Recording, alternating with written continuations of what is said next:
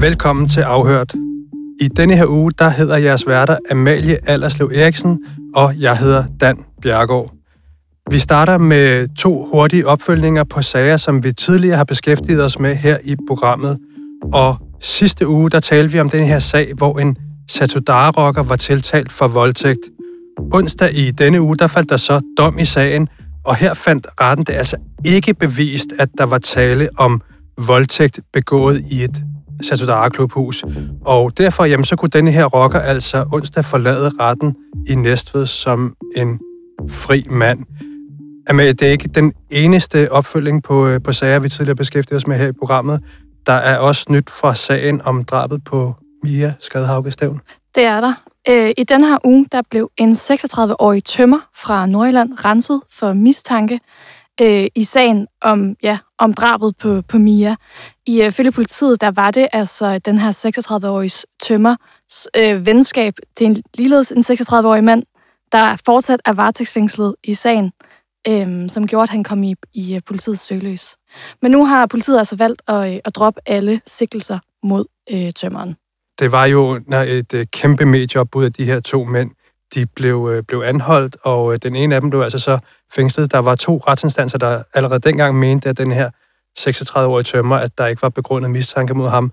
Og nu er han altså ja, fuldstændig øh, renset. Derimod så kører der så nogle, øh, nogle sager om, om nogle trusler, der har været mod ham. Der var jo en masse skriverier, blandt andet på sociale medier, efter at øh, den her mand, som jo var omfattet af et, øh, navneforbud, han blev anholdt. Og øh, det er så sager, som, øh, som politiet undersøger nu. Så de sager, og selvfølgelig drabet på, øh, på Mia Skadhauke Stævn, det følger vi op på, når der er nyt. Men øh, først, der skal vi altså øh, forbi en sag, som vi også har snakket tidligere om øh, her i Afhørt. Og øh, Sune Fischer, der er du øh, kommet med i studiet. Velkommen til. Tak.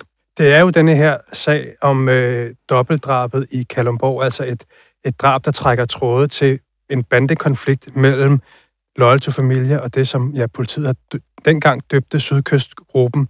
Øh, jeg har været nede i retten og, og følge sagen, og, og det har du også. Og i, i denne her uge, der er det altså dig, der har siddet nede i det her retslokale i Herfølge, som jo ligger sådan ude i et industrikvarter, og som er sådan en anden form for midlertidig lokale, fordi det er en, en, en stor sag, der er, øh, der er tale om. Der er seks tiltalte, og så er der yderligere fire sigtet, alle med en anden form for tilknytning til LTF. Vurderer politiet. Vurderer politiet, ja. Og det er jo netop noget af det, vi kommer ind på, fordi nu er det sådan, så tre af de her mænd, de har været i, øh, i vidneskranken, og øh, så har vi hørt en, ja, både anklagerens øh, formodning om, hvad deres roller har været, og vi har også hørt deres egen forklaring. Men hvis vi starter med denne her afhøring, som anklageren jo som det første foretager af, af mændene, hvad er det, anklageren mener, at de her tre mænd, hvis vi deler dem lidt op, at deres roller har været? Jeg kommer til at springe en lille smule kort lidt rundt i det, fordi... Det gør at, du jo som regel, Sune, så Det er korrekt. Det er fordi, at den første mand, der var i vidneskranken i mandags, han står på leasingaftalen for en sort Audi Q5. Denne Audi Q5 mener politiet har fragtet øh, gerningsmændene til Kalumborg 14. november, 15. november, 16. november og 17. november. 17. november, det er der, hvor dobbeltdrabet sker på den her P-plads, ud foran den her menubutik i Kalumborg. Øh, den første mand i vidneskranken, en yngre mand øh, med indvandrerbaggrund, han står simpelthen på leasingkontrakten for den her bil. Han siger, at han kender ikke noget til, han har ikke været i Kalundborg, og han har ikke noget med sagen at gøre på nogen som helst måde. Han siger selv, at, øh, at det, der, tale, der er tale om en puljebil, som de er fem, der deles om. Han stod så på lejekontrakten, fordi han havde kørekort, og fordi han måske var blevet beordret til det af sin boss i en hasforretning, som han arbejdede i på det tidspunkt. Men han siger, at han har som sagt ikke været i Kalundborg. Men han var godt klar over, at bilen indimellem også kom ud over på andre hænder, ud over de her fem, som ligesom var del af puljen. Og han kendte også godt til, at øh, nogle LTF'er på et tidspunkt også havde brugt bilen til at begå noget kriminalitet. Men han sagde, altså, der drejede sig om noget indbrud, eller altså, det var ikke drab eller narkokriminalitet. Men, men vil det sige, altså det som, som politiet og anklagemyndigheden mener at kunne dokumentere, det er, at bilen har været i Kalundborg. I Kalundborg, men, men de kan altså ikke placere den her person i bilen. Er det, er det ikke sådan korrekt forstået? Jo, det, er, det har vi i hvert fald ikke set dokumentation for endnu. Det vi, har, det, vi har set dokumenteret, det er, at bilen den fire dage trækker kørt til Kalundborg. Den er blandt andet fanget på det her, som øh, politiets øh, nummerplade øh, genkendingssystem, ANPG. Politiet har beslaglagt bilen, og der er også en GPS i bilen, som man ligesom kunne se, den har jo en eller anden form for, for historik, man også kan følge. Ikke? Øh, det, der er interessant, det er, at forud for drabet, der har den på et tidspunkt også været i Kalumborg, og der har den holdt ude ved det her store værk ude i Kalumborg, der hedder Asnesværket. Ude ved Asnesværket, der har politiet fundet en juicebrik, øh, hvor der er på sugebrødet ind i juicebrikken af DNA fra en anden af de seks tiltalte. Du havde selv en, en øh, detalje fra det der møde i Asnes. Ja, i hvert fald, da, da jeg sad nede i, i retten, der var flere vidner, som var inde og afgive forklaring om, at, at de har set den her gruppe stå og holde en eller anden form for møde ude ved det her Asnesværket. Og det var noget, som øh, flere hundelufter, der gik tur i området, de havde bemærket. Det her lidt aparte syn med en, en større flok øh, indvandrerunge, som de kaldte dem, som havde stået og holdt det her møde, og en af de her øh, hundelufter, en, en ældre mand, der var inde og afgive forklaring, han havde øh, ja, træsko og stok med ind i retten. Og øh, han, han forklarede altså, at øh, ja, hans hund faktisk på et tidspunkt løber over til, de, til den her gruppe øh, unge mennesker og, og, og gør af dem. Og det som man siger, ja, det er jo lidt flot, når, når ens hund gør det. Men, men altså, de, de tiltrækker sig opmærksomhed for øh, flere personer, som sagde, jamen det der sted, det er ikke et, et hvor der normalt kommer nogen, hvis ikke man er, er ude og lufte hunden. Så, så, så den her flok øh, unge mænd, der har stået derude, jamen de har i hvert fald tiltrukket sig en eller anden form for, for opmærksomhed. Øh, men, men Sune, tilbage til, til øh, de tiltaltes egen forklaring. Altså, vi har øh, ja, en, som står på en, en leasingkontrakt af en bil, som bevisligt har været i området, og så er der den her øh, øh juicebrik dernede fra. Hvad, hvad siger han så til, til, hvordan hans DNA er kommet på, på den brik? Det, det aner han simpelthen ikke. Den kan være havnet derude. Den kan ligge i en bil. Den kan et eller andet. Han siger rent faktisk, han benægter selvfølgelig også at have været i Kalumborg, men han siger, at han rent faktisk godt kender dem, den kreds, der har den her Audi Q5. Og det gør han, fordi at øh, han er stor fan af ham, rapperen Brankos musik, og nogle af dem i kredsen omkring Audi Q5, de kender Branko. Og hvis han kender dem, så kan han nogle gange få lov at høre Brankos musik, før det bliver offentliggjort. Og derfor kender han nogle af dem. Det, det er ligesom den kontakt, han har til dem. Men politiet mener jo, eller prøver at bevise, det er, at han er en af dem, som har været med i Kalumborg. Selv forklarer han, at han, det er rigtigt, han har tidligere været LTF'er, men han stoppede i banden i 2019. Han har tatoveret øh, forskellige LTF-logoer øh, rundt omkring på kroppen, og han er ved at få dem fjernet. Øh, men han er ikke kommet så langt, fordi han siger, det gør meget ondt, og det er også dyrt. Det interessante er, at politiet mener jo, at øh, den her mand, den her tidligere LTF'er, at han har været med ude i Kalundborg. De her fire dage fra 14. til 17. november i 2020, der tidligt om, om eftermiddagen, der tropper han op i en ejendom ude i øh, Brøndby, hvor en af de andre tiltalte bor. Ham erkender han, ja, det er min gode ven, jeg kommer der tit, jeg kommer for at ryge has. Og så for i øvrigt for at slappe lidt af og spille nogle timer, som man siger, spille noget FIFA og sådan noget. Men videoovervågning i ejendommen dokumenterer, at, at han er blandt en flok på 3-4 unge, der tidlig om eftermiddagen forlader ejendommen og øh, tidlig på aftenen kommer igen tilbage til ejendommen. Og øh, de tre første dage, der har de alle sammen, eller to af dem har to store gule poser med, med hvor der står JD på. Og de første tre dage, der har de dem med ud af ejendommen og med ind i ejendommen. Og det kan man se på overvågning både fra ejendommen og ind i elevatoren, i ejendommens elevator. Den 17. den dag drabet sker, der er øh, den her mand, der er han med, da de forlader ejendommen, men han kommer ikke tilbage til ejendommen. I stedet så påviser politiet via Audi Q5's øh, GPS, at bilen i stedet for at køre derud, så kører den rent faktisk hen i nærheden af den her øh, mands adresse inde på Frederiksberg nogle timer efter drabet. Hvad, hvad er der i de poser, der mændene går med, da de forlader ejendommen? Det ved vi ikke, og han siger også selv, det, det, det, han kan ikke huske, hvad der selv er. Han har heller ikke rigtig nogen, rigtig nogen god forklaring på, hvorfor han fire dage træk går med en gul pose og kommer med den samme gule pose igen. Og, og hvad er anklagemyndighedens øh, påstand om det? Ja, de mener jo, at det er påfaldende, at man forlader ejendommen med de her poser, og man så den fjerde dag ikke kommer tilbage. Men... Så kunne det være, fordi der var ifølge anklagemyndigheden skydevåben i de poser? Eller? Ja, eller øh, hvad det er skiftetøj. Men det er i hvert fald det der modus, at han fire dage træk tropper op i en lejlighed, og ifølge politiet kører til Kalumborg, kommer tilbage til lejligheden og forlader lejligheden igen. Det gør han fire dage træk, undtagen den sidste dag, den 17., hvor han så tager til Frederiksberg, siger politiet. Han benægter selv at have været i Kalundborg selve skyderiet, der finder sted den, øh, den 17. om aftenen, øh, meget, meget voldsomt. Det har vi også beskrevet her i et, øh, et tidligere program af Afhørt. Det kan man gå tilbage og lytte, hvis man vil høre, hvordan det er, er foregået. Men altså et, et meget, meget øh, voldsomt skyderi, hvor to mænd mister livet. Der er en, der bliver hårdt kvæstet, øh, men, men overlever efterfølgende og har også været inde i retten, hvor han ikke ønskede at sige så meget om, hvad der skete den aften. Sune, et andet vigtigt tema i den her sag, det er brugen af de her kryptotelefoner.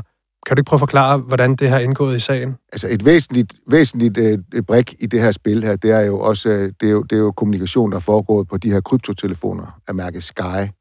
Altså det er jo en, en modificeret iPhone, som man ikke kan tale på, og GPS'en er fjernet. Sådan en, hvor man kun kan, kan skrive på og sende billeder. Politiet mener jo, at der er foregået en vis form for kommunikation der, og at det har jo ikke været fremme, men man kan jo ane et billede af, at de fire, som er sigtet, ud over de seks, som er tiltalt, at de måske er knyttet til sagen, også af en eller anden form for krypteret øh, kommunikation. Og øh, forsvarerne, de ønsker selvfølgelig, at, øh, at det her krypterede kommunikation, det ikke skal indgå i sagens forløb. Man kan sige, vi ved jo fra andre retssager, der har krypteret kommunikation, EncroChat og Sky allerede været del af bevisbyrden, hvor at både by- og landsret har givet dem lov til at føre det som bevis i retten. Og en af sagerne er så i øvrigt anket til højesteret, hvor det så skal prøves nu. Og derfor har man jo som udgangspunkt tænkt, okay, vi får nok lov, lov at se det hernede i øh, følgeretten, men rent faktisk så øh, behandler fransk højesteret lige netop nu en eller anden sag omkring øh, EncroChat eller Sky nede i Frankrig, som jo har en finger med i, hvordan man har fået knækket begge de her telefoner. Og samtidig så kom der jo en EU-dom her for et par dage siden, som også øh, som, som, som sagde noget omkring lokningsbekendtgørelse. Det er meget, meget langhåret der. Ja, som, som du selv siger, det, det er øh, meget teknisk og øh, en, en, en masse, øh, blandt andet EU-lovgivning. Øh, så det skal vi ikke gå ind i, men, men, men helt kort, så skal retten i, øh, i Holbæk altså nu tage stilling til, om hvorvidt politiet må, må, og anklagemyndigheden må bruge de her øh, bevismateriale. Hvornår kommer de frem til en afgørelse i det? De afsiger en kendelse den 21 øh, den 21. april, altså her om et par uger. Og så er næste retsmøde i selve sagen, det er den 27. april, og der vil vi selvfølgelig være til stede og se, hvordan det spænder af. Det vil vi, Sune, og så kommer du selvfølgelig her i afhørt og fortæller mere om sagen. Det gør jeg med glæde, og tak fordi jeg måtte komme i dag. Tak. 17 unge mænd sidder lige nu varetægtsfængslet i banderelaterede sager i Odense. Og øh, nye opgør, de kan altså lure lige under overfladen.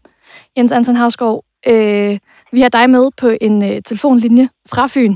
Velkommen til. Tak skal du have. Det er jo øh, et miljø, øh, du har fulgt i, i lang tid, det her bandemiljø i Odense. Hvad er det, der har, øh, der har skabt røre på det seneste? Ja, det, det er egentlig ikke nyt, at der er røre, for der er igennem lang tid, og det er måske to, to og et halvt år, også derfor inden, men i, særligt igennem de seneste cirka to år, har der været øh, markante øh, sammenstød, skyderier, bevidste påkørsler af biler, altså mellem de her grupperinger.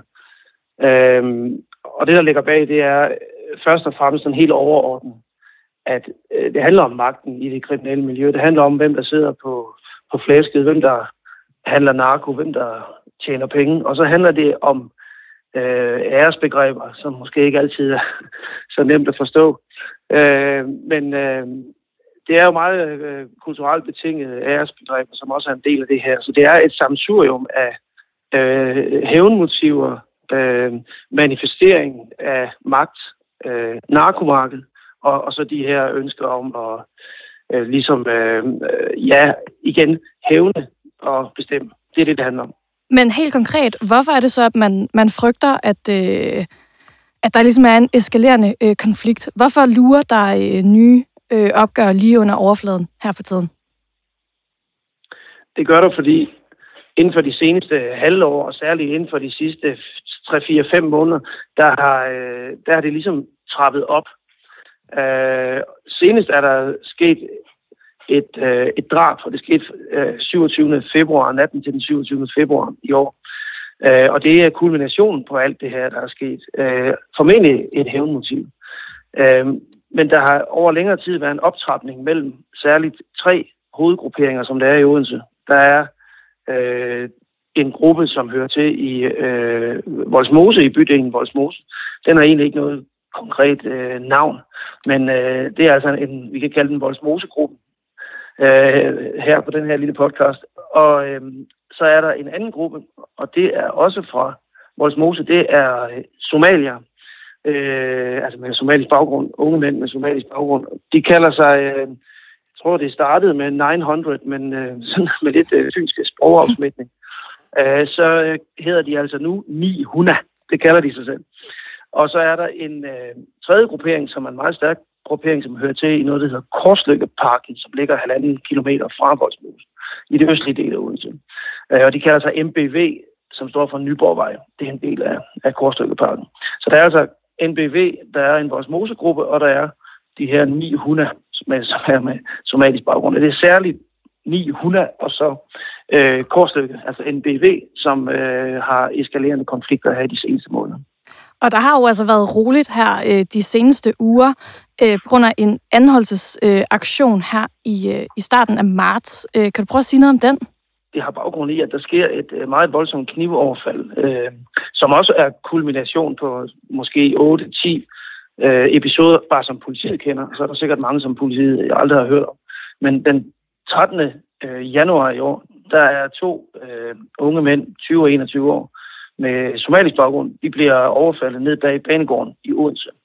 Og der er en meget stor gruppe øh, af øh, rivaler, 10-12 stykker, som øh, overfalder dem med kniv, med hobbykniv, og den ene han er meget, meget tæt på at dø. Han får øh, stået flere hul på lungerne, milten bliver perforeret. Der, der er sådan nogle øh, meget grove øh, ting, der sker med den her, særligt den ene, men de overlever så begge to.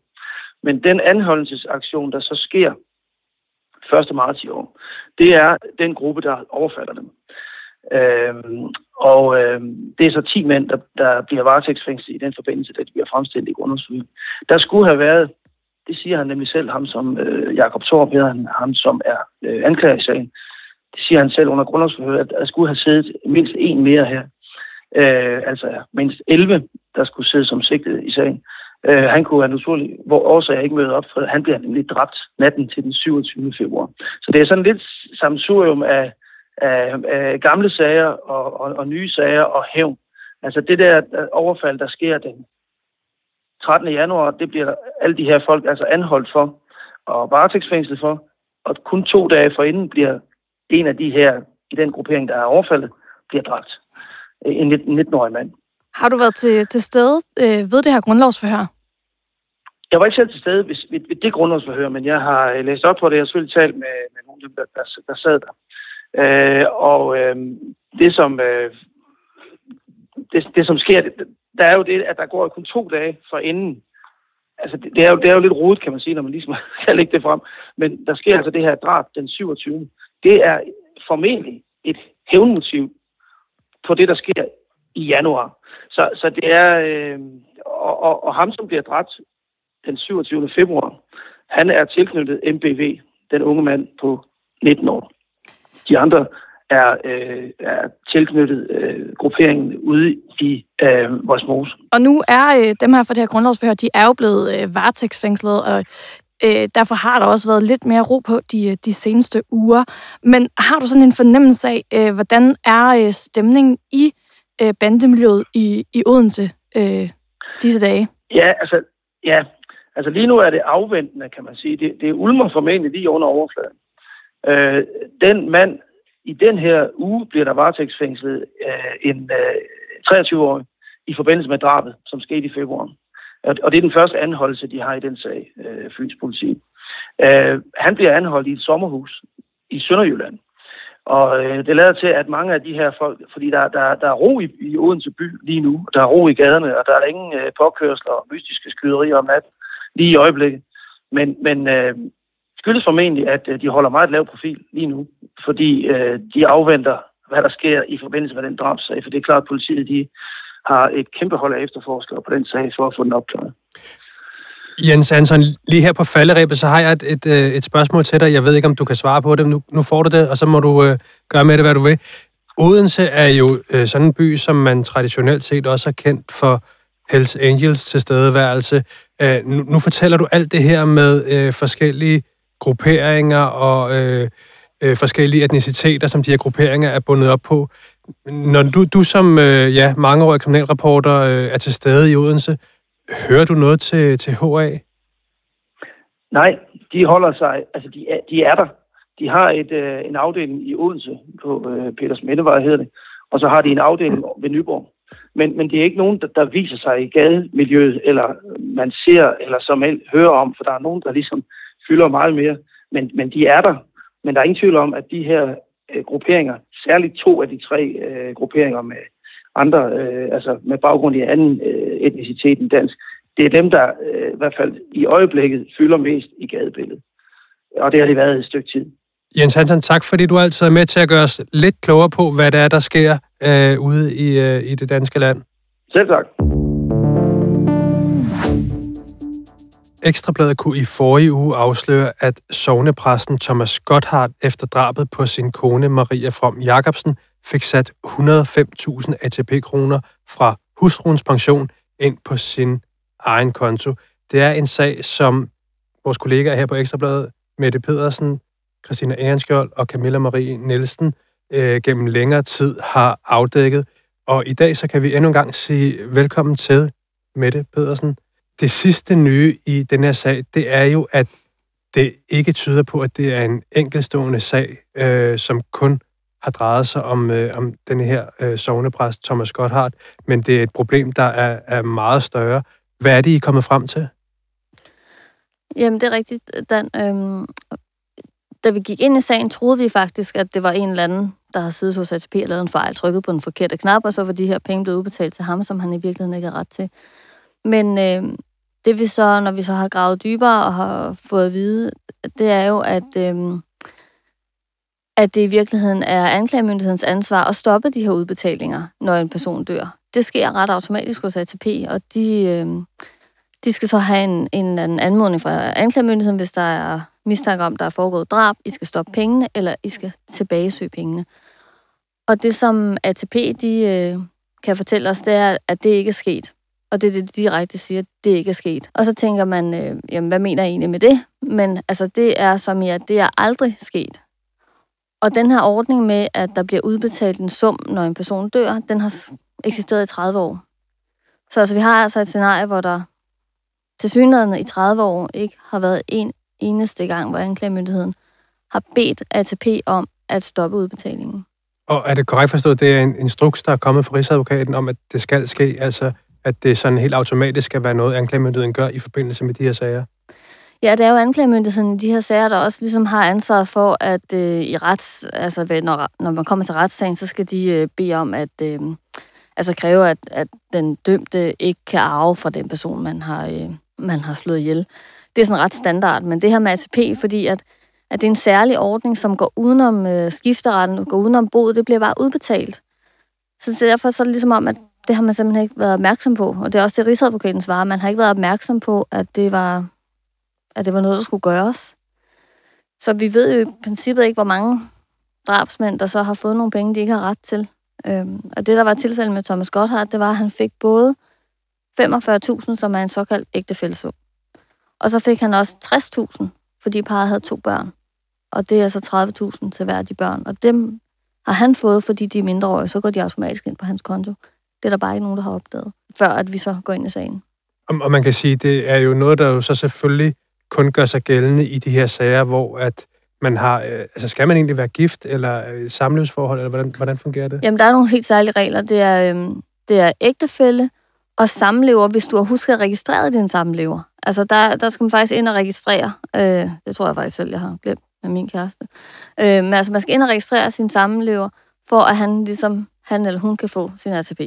Og, øh, og ægtefælde, det sker så automatisk, og så hvis du så har børn under 21, så får de også et beløb. Så det er sådan helt særligt, og ATP er jo en lovpligtig pensionsordning. Det er noget, vi alle sammen skal, skal indbetale til.